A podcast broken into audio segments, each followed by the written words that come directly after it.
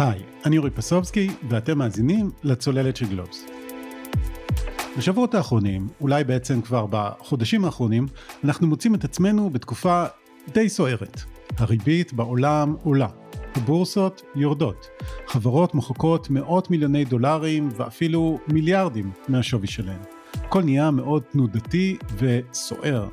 וכשהגלים מתגברים, כשעולם ההשקעות נראה פתאום עתיר בסיכונים, מה יותר יציב מאשר ארבעה קירות וגג? כסף, מניות, שלא לדבר על דברים כמו מטבעות קריפטו, אלה דברים שיכולים לאבד מערכם, לפעמים בן לילה. אבל לנדל"ן יש שווי אמיתי. לפחות לכאורה. אבל האם זה נכון? על זה רצינו לדבר היום עם דרור מרמור, סגן עורכת גלובס ופרשן בכיר בעיתון. היי דרור. אהלן אורי. אז דרור, היום ננסה לבדוק עד כמה באמת נדל"ן יכול להוות חוף מבטחים בימים כאלה, כשעולם ההשקעות נראה כמו ים סוער במיוחד, ונדבר גם על חברות נדל"ן, גם על נדל"ן מסחרי, וכמובן, כמובן, על דירות, כלומר, נדל"ן למגורים.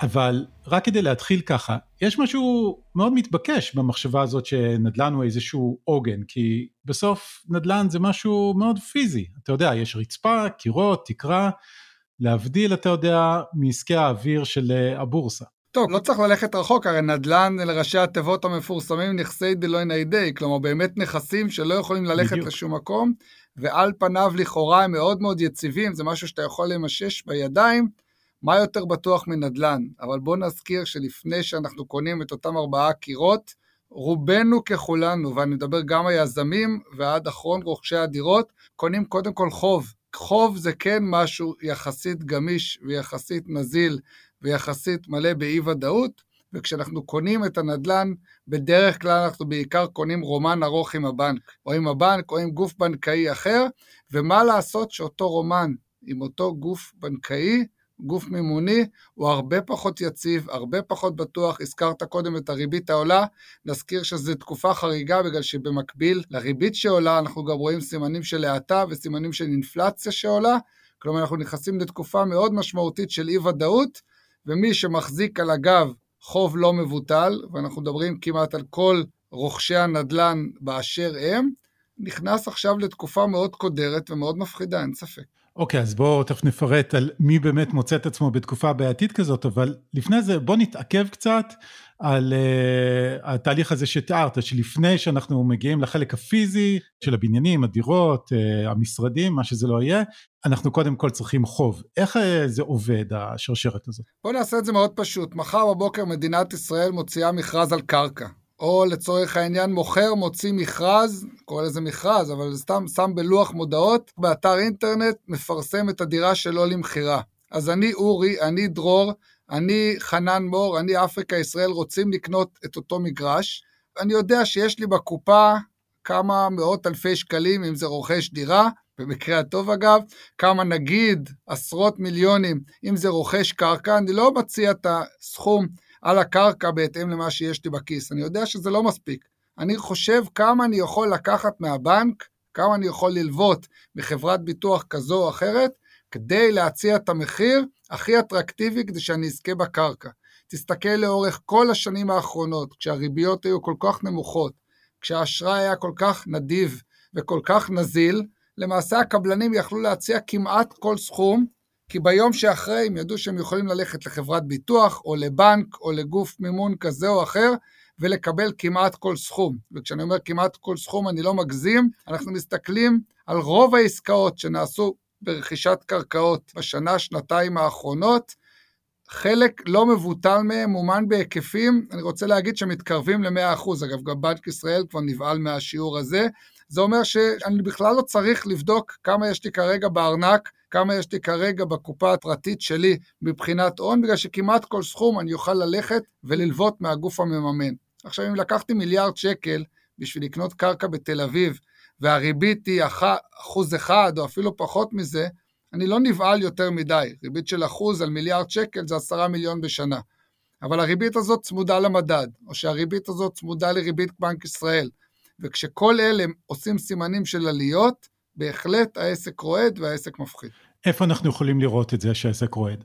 אז קודם כל, אתה יודע, אנחנו, כן, אני מאמין באיזושהי חוכמת ההמונים, לצורך העניין בחוכמה של המשקיעים בבורסה, לפעמים קוראים לזה הכסף החכם, אני לא בהכרח בטוח שבשנים האחרונות זה היה כסף חכם, אבל אם אנחנו מסתכלים על הבורסות, שהבורסות ללא ספק רעדו בתקופה האחרונה, מי שהוביל בין השאר את הירידות הללו בבורסה אלה יזמיות המגורים וחברות הנדל"ן המניב שמשכירות את השטחים שלהם, שבאופן מאוד בולט חטפו מכות קשות, ואני אתן לך לדוגמה, דווקא, אתה יודע מה, אה, יזמיות שהיו רוכשות קרקע מאוד uh, פעילות בשנה, שנתיים, שלוש האחרונות, חטפו חזק במיוחד, אם אנחנו מדברים על ישראל קנדה למשל, של הצמד המוכשר והמתוקשר ברק רוזן ואסי טוחמאייר, ירדו ב-26% מתחילת השנה.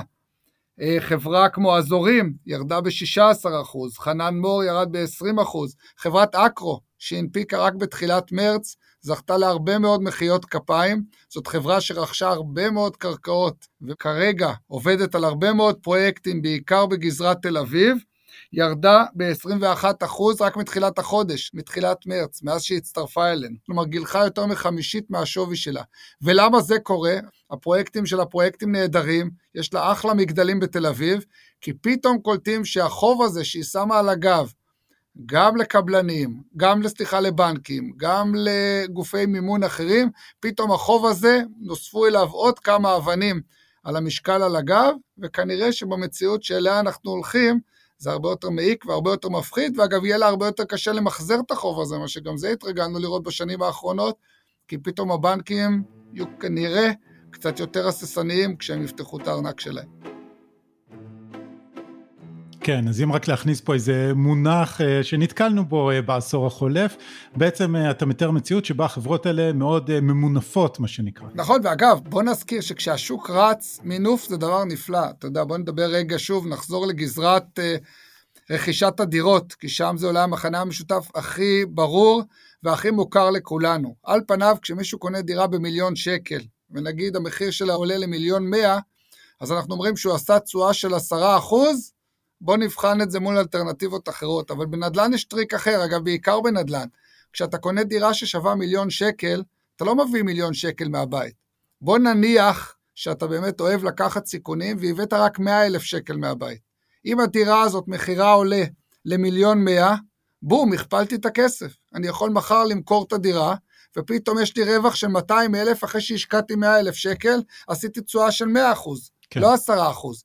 וכאמור, כשהשוק רץ, זה נראה נפלא, יזמים וקוני דירות עשו על זה סיבוב נהדר, רק אני אסיים, אתה יודע, את הדוגמה הזאת, שבוא נבין מה קרה אם הבאתי 100 אלף שקל מהבית, קניתי דירה ששווה מיליון, ופתאום השוק החליט להצטנן מעט, ושווי הדירה שלי ירד ב-10% בסך הכל, ממיליון ל-900 אלף. אז עכשיו נבין שמי שהביא רק 100 אלף שקל מהבנק, פתאום בהסתברות לא רעה בכלל, הוא חייב לבנק יותר מהשווי של הנכס אם הוא מוכר אותו מחר בבוקר, וזה בדיוק הסיכון של המינוף. יזם שקנה קרקע ולקח כמעט את כל הכסף מגוף בנקאי, כל עוד המחירים עולים, הכל נפלא, והתשואה להון העצמי שהוא הביא, חלומית.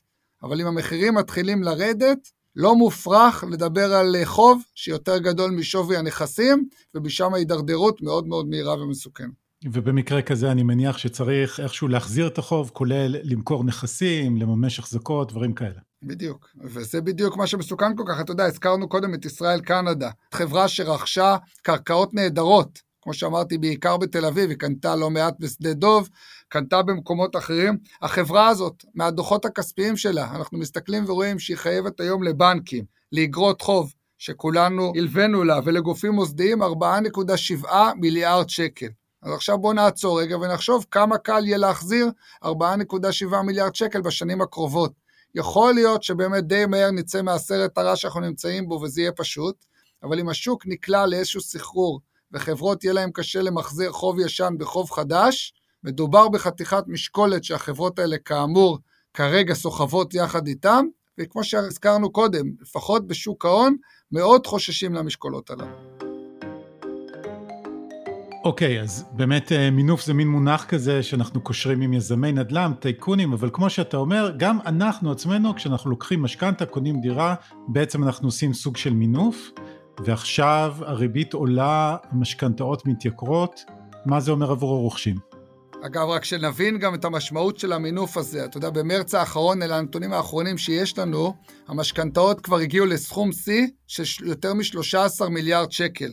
וכדי לסבר את האוזן, כי זה מספר שקשה לנו לקלוט אותו, אבל המשכנתה הממוצעת בישראל עמדה על שיא של 975 אלף שקלים. זה יותר מ-50 אחוז מהמשכנתה הממוצעת לפני חמש שנים. כלומר, בסופו של דבר יכולתי שוב, באותו, כמו התרחיש שהצגתי קודם, אני יכולתי לקנות כמעט, בוא, אתה אורי יכול מחר בבוקר לקנות כמעט כל דירה שאתה רוצה בישראל, כמעט לא חשוב כמה הון עצמי יש לך.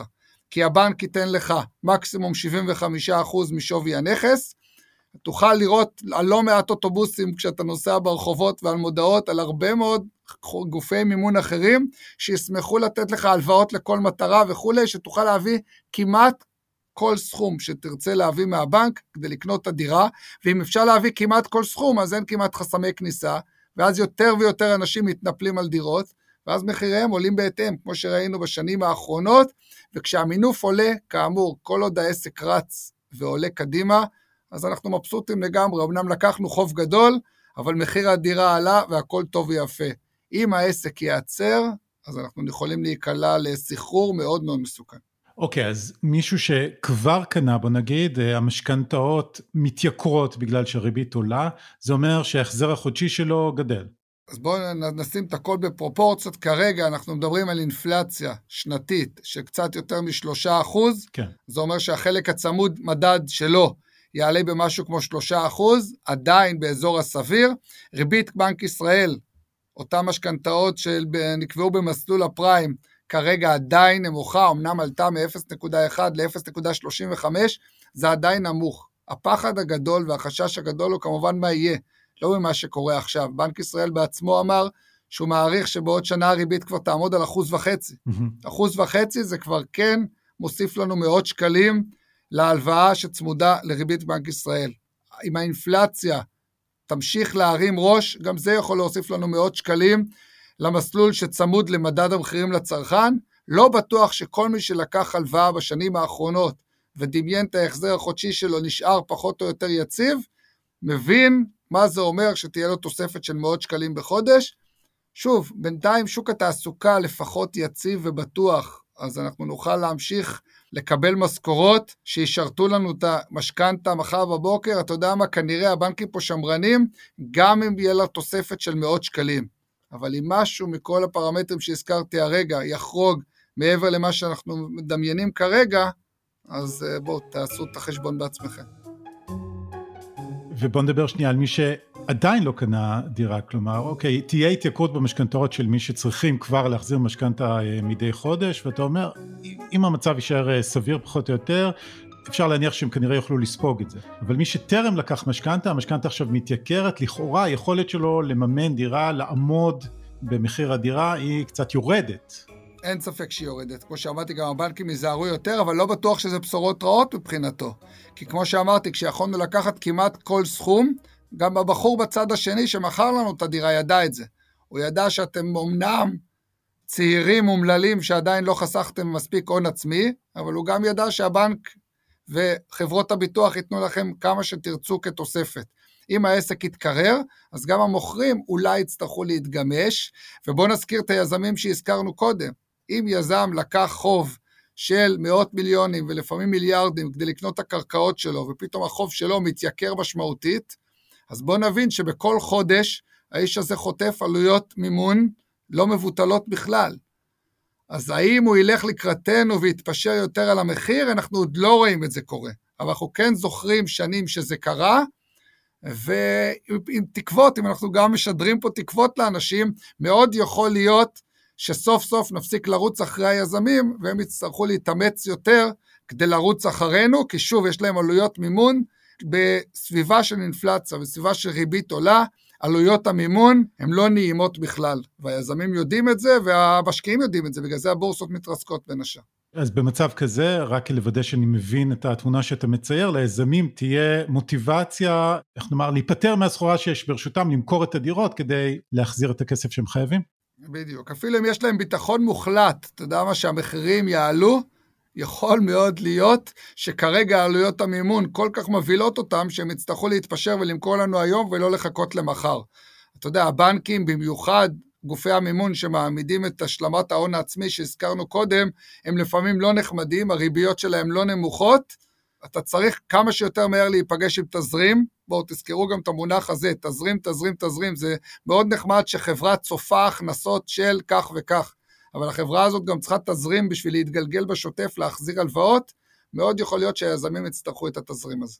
אוקיי, okay, אבל רק כדי לסבך את התמונה קצת או להכניס איזה כוח שמושך בכיוון השני, הזכרת את האינפלציה כמשהו שיכול לייקר את המשכנתאות או את הרכיב שלהם שצמוד למדד, אבל בתכלס האינפלציה המשמעות שלה זה עלייה במחירים, כלומר גם מחירים של ברזל או פלסטיקה או קרמיקה או מה שזה לא יהיה, גם זה עשוי להשפיע על מחירי הדירות פשוט כי חומרי הגלם יתייקרו. אין ספק. בגלל זה יזמים נכנסים לעוד מצוקה ויהיה להם יותר קשה להציע כל מחיר על הקרקע, כשהם מבינים שעלויות הבנייה שעמדו על X אתמול כבר הרבה יותר יקרות מהיום וממחר. אגב, וגם קוני הדירות שקונים דירה על הנייר מוכרחים לקחת את זה בחשבון. הרוב המוחלט של הדירות שנמכרות בישראל על הנייר מוצמדות למדד תשומות הבנייה, מדברים עליו כבר יותר ויותר בשנה-שנתיים האחרונות, אבל אני לא בטוח שהציבור כבר הפנים. כל העלייה הזאת מתגלגלת בסוף למחיר שאתם קונים את הדירה, ואם נחנקתם וקניתם דירה חדשה במיליון וחצי או בשני מיליון, כי זה כל מה שהצלחתם לגרד, אז תחשבו טוב אם אתם מסוגלים לגרד עוד 100, 200, 300 אלף שקל שהדירה הזאת עלולה להתייקר ביום שתקבלו את המפתח, וזה נתון קריטי וזה נתון שאנשים חייבים לקחת אותו בחשבון, לא להימתח עד הקצה, כי הקצה כנראה יהיה יותר רחוק ממה שאתם רואים כרגע מול העיניים. כן, זו תזכורת חשובה. אוקיי, אז תשמע, דיברנו על נדל"ן אה, למגורים. לפני שנתחיל לסיים ככה, צריך להזכיר גם עוד סוג של נדל"ן, אה, בנייני משרדים. כל מי שעובר, אתה יודע, למשל, בנתיבי איילון, אבל האמת שלא רק בנתיבי איילון, אפשר לראות המון אה, בניינים אה, שעדיין נמצאים בהקמה ליד אה, צירי תנועה מרכזיים. השאלה היא, אתה יודע, האם יהיה להם אה, ביקוש, האם יהיה מי שירצה להשתמש בכל המשרדים האלה? שאלה מצוינת, והיו הרבה מאוד תחזיות זעם ונבואות איוב בשנים האחרונות על כך שבונים פה יותר מדי משרדים. לא בהכרח שזה לא נכון, אבל מה שכן ראינו זה שחברות ההייטק נכנסות לישראל ובאמת שוכרות כמעט כל שטח, כמעט גם בכל סכום. המחירים רק הלכו ועלו, אבל עכשיו אנחנו צריכים בעיקר להפנות את המבט שלנו מעבר לים. אם באמת אנחנו רואים ששוק ההייטק מתקרר, וכל מי שרואה את הנסדק למשל, מבין שזה קורה, ואם אפילו חברות ההייטק יצטרכו לחשוב פעם ועוד פעם, לפני שהן סתם לוקחות עוד שטח משרדים, כי זה מגניב וכי העובדים רוצים להגיד שהם גרים ועובדים בלב תל אביב, אם כל העסק הזה גם מתקרר, מאוד יכול להיות שחברות הנדל"ן המניב נכנסות למצוקה, כשבוא נזכור, דיברנו קודם על המינוף ועל ההלוואות. המתמנפות הכי גדולות והמלוות הכי גדולות אלה אותן חברות שעכשיו דיברת עליהן, של חברות הנדל"ן המניב, כי הן לא בונות דירה וישר מוכרות לך אותה או למישהו אחר ונפגשות עם הכסף. חברת נדל"ן מניב, כמו עזריאלי, כמו מליסרון, כמו גב ים, שבונה מגדל משרדים, ייקח לה הרבה מאוד זמן עד שהיא תחזיר את ההשקעה. הרי החברה הזאת הולכת להשכיר את המשרדים שלה ולא למכור אותם. החברות האלה ממונפות במיליארדים רבים, נגיד רק עזריאלי, שנה שעברה לוותה מאיתנו, באגרות חוב, 3.7 מיליארד שקל, אגב, צמוד למדד המחירים לצרכן, כלומר צמוד לאותה אינפלציה שכבר אמרנו שהיא מתייקרת. אז אנחנו עוד לא צריכים לדאוג לעזריאלי, ועזריאלי יש לה כיסים מאוד מאוד עמוקים וגדולים, אבל בואו נבין שגם הן נמצאות בסיכון לא מבוטל, ושוב, נחזור למדד המשקיעים שלנו, אז אותה עזריאלי ירדה מתחילת השנה בעשרה אחוז. כלומר, למרות הכוח הגדול שלה, ולמרות שכולנו יודעים מי היא עזריאלי ועד כמה היא חזקה, המשקיעים ושוק ההון מבינים עד כמה מסוכן היום להחזיק חוב אדיר בחשבון שלך, כי החוב הזה מתייקר כמעט מדי חודש. וכמו שאתה אומר, כשאנחנו מדברים על החוב שלה, למשקיעים המוסדיים, המוסדיים זה בעצם האנשים שמנהלים את כספי הפנסיות והחיסכון שלנו, אז לכן אתה אומר שזה הכסף שאנחנו הלווינו לחברות האלה. לגמרי אנחנו הלווינו. הם גזרו דמי הניהול, אבל זה כסף שלך ושלי. וכשאתה מדבר על תזרים, אה, אתה יודע, זה נושא טיפה אה, שונה, אבל קצת קשור, אבל גם חברות ההייטק שפעם אה, מכרו איזשהו חלום, ויום יבוא שבו הם ישתלטו על השוק, אנחנו רואים גם שפתאום המשקיעים שלהם, הקרנות וגם בבורסות, רוצים לראות תזרים, רוצים לראות הכנסות, וזה בוודאי גם ישפיע על היכולת שלהם לשכור משרדים יקרים במקום הכי טוב בעיר.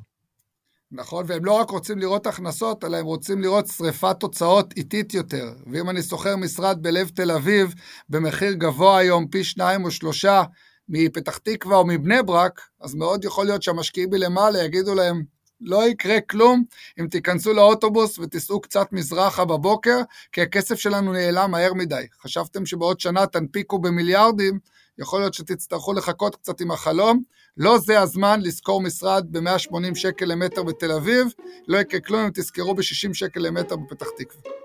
כן, להעלות את הקורקינט לאוטובוס. אז לסיום, דרור, די ברור שאנחנו הולכים לתקופה של עלייה בריבית, אולי האטה בכלכלה, בינתיים לפחות יש גם אינפלציה גבוהה מהרגיל, וזה מצב שאנחנו לא כל כך מורגלים אליו בעשור ומשהו האחרונים. אז לעשות תחזיות זה לא דבר מומלץ במיוחד, לא, בטח לא בימים כאלה, אבל בכל זאת, מההיסטוריה, מה פחות או יותר אפשר לצפות כשאנחנו מחברים את כל המגמות שדיברנו עליהן היום? קודם כל להבין, כמו שאתה אומר, שאנחנו לא מכירים תרחיש כזה, לדעתי כבר כמה עשרות שנים של מיתון ביחד עם אינפלציה. אז שנבין שזה תרחיש חדש, אל תסתכלו על מה שהיה לפני שנתיים וארבע שנים ותגידו יאללה יאללה, גם אז אמרו שכל המחירים הולכים לצנוח והריביות הולכות לעלות וזה לא קרה בסוף. להבין שאנחנו בעולם חדש. כן. אם יהיה מיתון כמובן, שזה עדיין לא, לא בטוח. נכון. האטה בעולם אנחנו כבר רואים, ואינפלציה ועליית ריבית אנחנו כבר רואים, וכמו שאמרת, את זה אנחנו בטח לא מכירים לפחות עשור. להבין שזה תרחיש חדש, ולהבין שכשאי הוודאות בשיאה, אנחנו צריכים להיזהר יותר. להבין שגם הצד השני שמסתכל עלינו ומנסה למכור לנו את המוצרים שלו, גם הוא כרגע חושש יותר. ויאללה, סוף סוף בואו נבין, אנחנו האזרחים הקטנים, שהכוח יחסית עבר אלינו, אל תמהרו לרדוף אחרי יזמים, תבינו שהם היום נמצאים במצוקה, לפחות כמו שלנו. דרור מרמור, תודה רבה. תודה לך, אורי. עד כאן עוד פרק של הצוללת. אתם יכולים למצוא אותנו באתר גלובס, בספוטיפיי או באפליקציות החביבות אליכם. ואם אהבתם את הפרק אתם מוזמנים לשלוח אותו לחבר או חברה שמחפשים קצת יציבות. וכמובן שאנחנו בגלובס עוקבים באופן שוטף אחרי ההתפתחויות בשווקים, אצלנו, בחו"ל, ומעדכנים עם ניתוחים ופרשנויות באתר שלנו, אתם מוזמנים. עורך הסאונד הוא ניר לייסט, הילה וייסברג היא עורכת הפודקאסטים של גלובס, אני אורי פסובסקי, להתראות.